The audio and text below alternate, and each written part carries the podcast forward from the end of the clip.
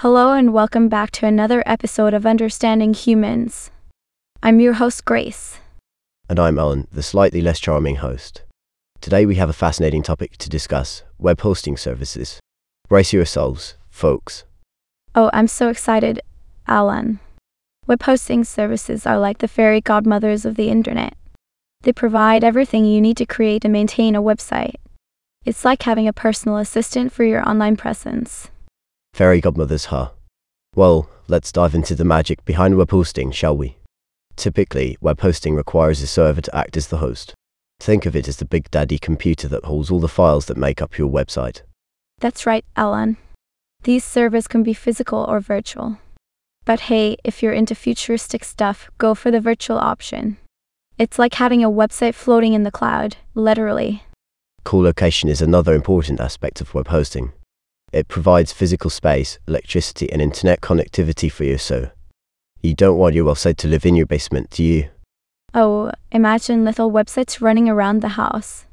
So adorable. But no, it's best to leave the hosting to the professionals. They'll take care of all the technical stuff while you focus on creating amazing content. And let's not forget about the domain name system configuration.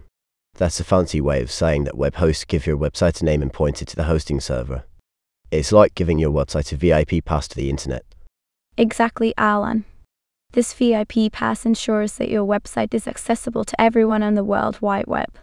So, whether you're a blogger, a small business owner, or a cat enthusiast, web hosting services have got your back. Of course, you can't have a website without a web server. It's like the waiter of the internet, delivering all the web pages to your visitors. Just don't forget to tap your server, folks. Oh, Alan, you always crack me up. But you're right, a good web server is essential to keep your website running smoothly.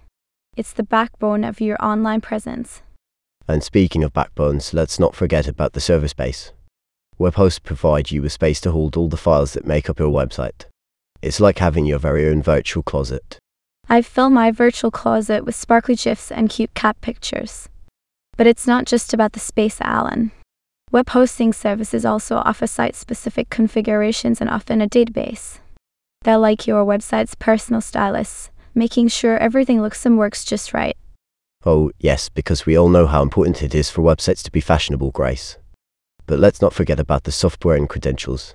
Web hosting services give you the tools to create, configure, and modify your site. It's like having your very own web design studio.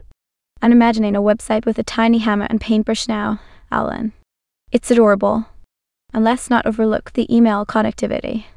Your web host will even set you up with email capabilities so you can send and receive messages like a pro. Wow, Grace, you really have a vivid imagination. Websites with closets, waiters, and now tiny artists. I don't know how you come up with this stuff. Oh, Alan, I just like to think outside the box, or in this case, outside the server room. Well, that's all we have time for today, folks. We hope you enjoyed this whimsical journey through the world of web hosting services. Remember, if you're looking to create a website, leave it to the experts. They'll handle the technical stuff so you can focus on what you do best. Absolutely, Alan. Thanks for tuning into Understanding Humans.